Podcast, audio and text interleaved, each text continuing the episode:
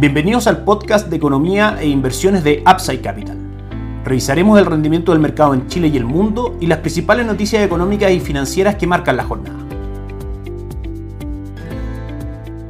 Muy buenas tardes, ¿cómo están ustedes? Viernes 24 de febrero de 2023, soy Ramiro Galeano, fundador de Upside Capital. Les doy la bienvenida a otra edición más de mercados en Upside Capital. Hoy, por tratarse de día viernes, vamos a hacer el cierre semanal, repasando las principales noticias y movimientos durante la semana. Vamos a comenzar de una manera distinta el día de hoy, comentando las principales noticias del día de hoy desde Estados Unidos, donde tuvimos lamentablemente malas noticias para los mercados, el índice de precio del gasto en consumo personal subyacente, la medición favorita de la Reserva Federal para ir siguiendo el comportamiento de la inflación y con eso tomar decisiones respecto a su movimiento de tasa. Marcó por sobre lo que esperaba el mercado en su medición subyacente anual, marca un 4.7% al mes de enero, por sobre el 4.3% que se esperaba y por sobre también el 4.6% del mes anterior. En su medición mensual marca un 0.6% por sobre el 0.4% del consenso de mercado y 0.4% del mes anterior.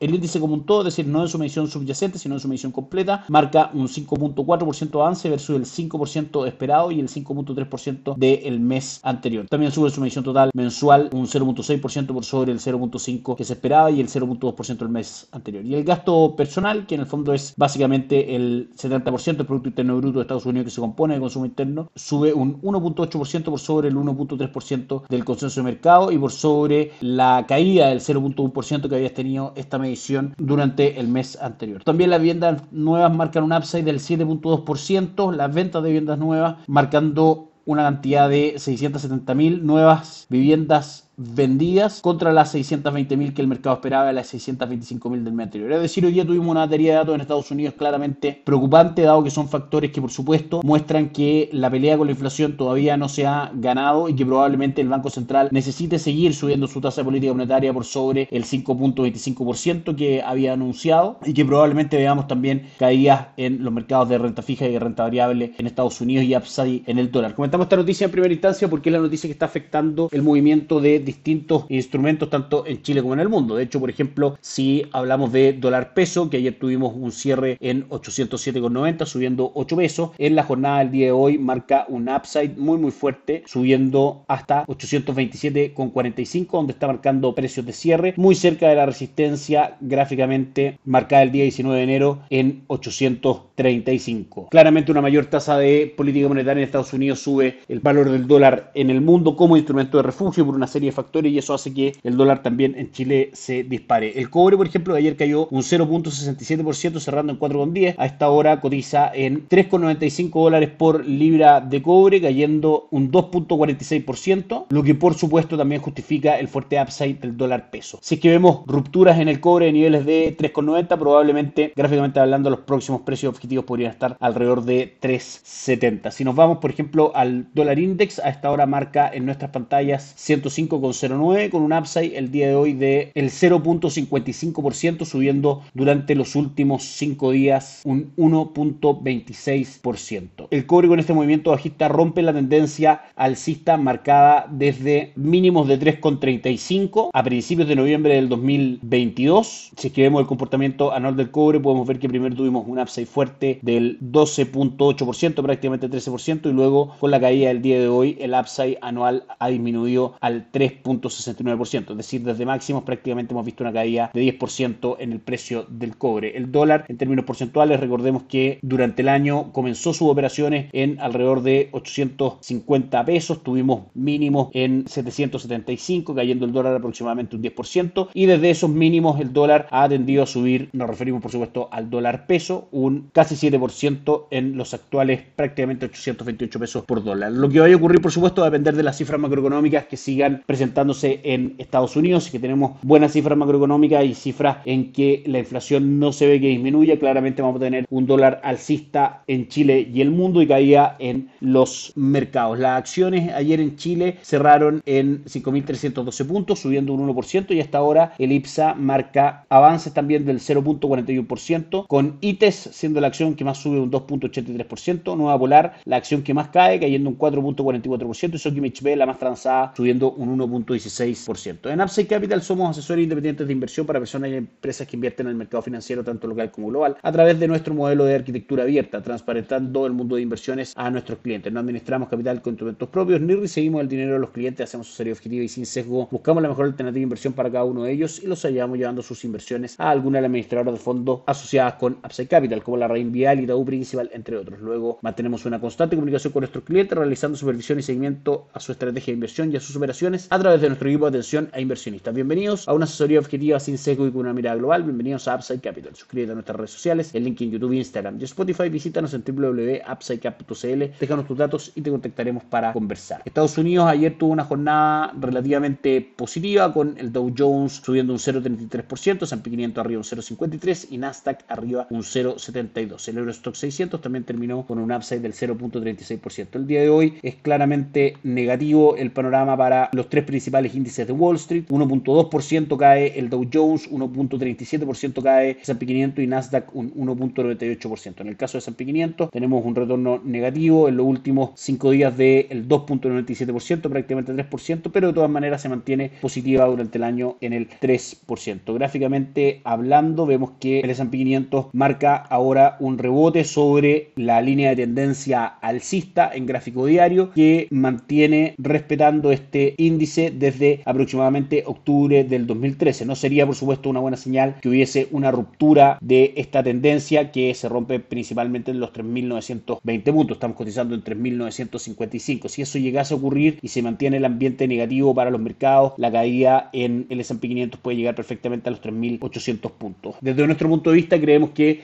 la Reserva Federal, si bien puede necesitar algunas alzas de tasas extra sí se ha visto una caída en la inflación sostenida durante los últimos siete meses en, la, en el medidor IPC y también en el medidor IPC subyacente. Sin embargo, el PSE, el indicador que mencionamos al principio de este podcast, llevaba cuatro meses cayendo respecto a su medición anterior y este mes marca un avance en ese sentido y por supuesto eso hace que los mercados tiendan a retroceder. Por último, revisamos las principales noticias macroeconómicas de la semana en el mundo. El día lunes tuvimos el Día de los Presidentes, día feriado para Estados Unidos, el día martes ventas de vivienda de segunda mano de casas usadas en Estados Unidos por debajo de lo esperado. El día miércoles tuvimos IPC en Alemania que marcó un 8.7% en línea con lo esperado y mostró una caída el índice de confianza empresarial IFO de Alemania también en este caso. El Producto Interno Bruto trimestral del cuarto trimestre para Estados Unidos manifiesta una caída al 2.7% desde el 2.9%, una buena noticia en general para los mercados. Sin embargo, las peticiones semanales por subsidio de desempleo se mantuvieron firmes en 190 mil cuando el mercado esperaba que a lo menos hubiese 200.000 puestos de empleo. Hoy día en el fondo también tuvimos por supuesto las ventas de viviendas nuevas, como habíamos dicho, sobre lo esperado, y el PCE, precios del gasto en consumo personal, también por sobre lo esperado. Aparentemente el mercado sigue viendo que la Reserva Federal necesitará inducir una recesión en Estados Unidos, a lo menos de carácter leve, para poder controlar los precios. Son los datos que nos dejan esta semana, por supuesto datos poco alentadores, pero les recordamos siempre que el castigo en los mercados de renta fija y renta variable en Estados Unidos es bastante atractivo para poder ir a buscar su recuperación y que tarde o temprano la Reserva Federal llevará la inflación a su rango meta del 2% y que ante malas cifras macroeconómicas, por supuesto, veremos a la Reserva Federal colocando su tasa política monetaria en un techo y luego eso, cuando ya tenemos a puertas una caída en las tasas, es cuando los mercados tienden a subir. Entrar en posiciones ahora con mercados bastante castigados, con el castigo del año pasado aproximadamente del 20% y con un leve upside durante este 3%, desde nuestro punto de vista nos parece una excelente oportunidad de inversión con los riesgos asociados pertinentes, por supuesto, con un plazo mediano o largo por sobre a lo menos un año de posiciones. Por otro lado, la renta fija local también sigue bastante firme, eventualmente vamos a ver algunas correcciones. Si es que la Reserva Federal lleva más adelante la tasa política monetaria, probablemente el Banco Central también lo tendrá que hacer o mantener por más tiempo la de 11.25%. Vamos a ver la próxima semana cómo cómo viene la cifra macroeconómica y cómo finalmente se logran entender e incorporar estas cifras macroeconómicas y los precios de los activos. Que estén muy bien, tengan un excelente fin de semana, nos encontramos el lunes. Chao, chao. Gracias por escuchar el podcast de Economía e Inversiones de Upside Capital. Te invitamos a visitar nuestro sitio web www.upsidecap.cl y contactarnos para brindarte una asesoría objetiva, sin sesgo y con una mirada global para tus inversiones.